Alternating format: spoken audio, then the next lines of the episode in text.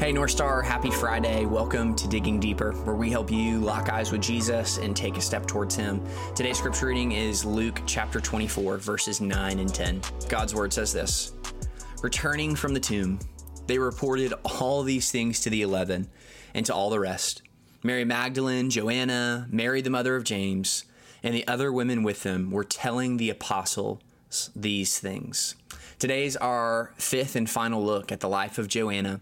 And just as a summary, hopefully we've got this into our heads. Repetition's the mother of all learning.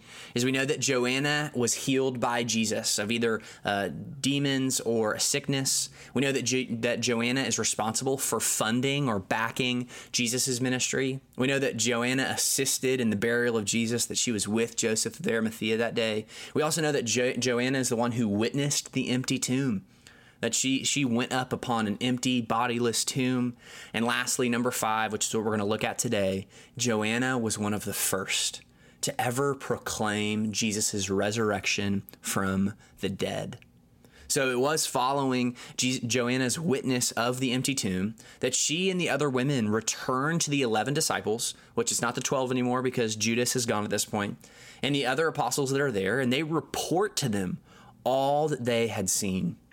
Now, I don't want to rush past this. I don't want us to miss the texture and the tone of this text.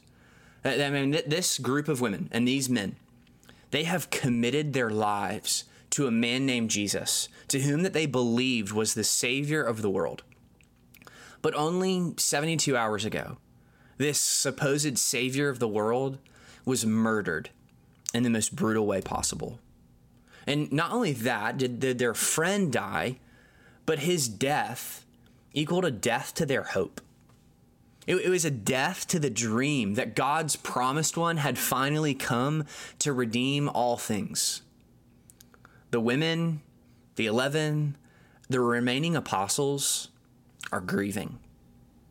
I just want you to imagine what, what it must have felt like as they were gathered, knowing that, that Jesus had died, but also that their hope had died. I mean, you, imagine what that would feel like, what it would sound like, what it would, um, like even what it would smell like. What, what would that room be like? So, so with all of that in mind, I want you to imagine now the women hustling back to them with these three words Jesus is alive. Jesus is alive. Jesus is alive. This would have been the best news in the world. One, that their friend was no longer dead, that their master was no longer dead, but maybe even more so, that their hope was no longer dead. You see, it was Joanna's testimony about Christ, about his resurrection from the dead.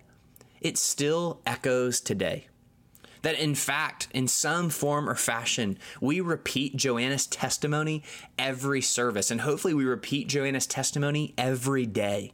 That we proclaim an empty tomb and a risen Savior who has conquered death once and for all. That even now, Jesus is alive and well.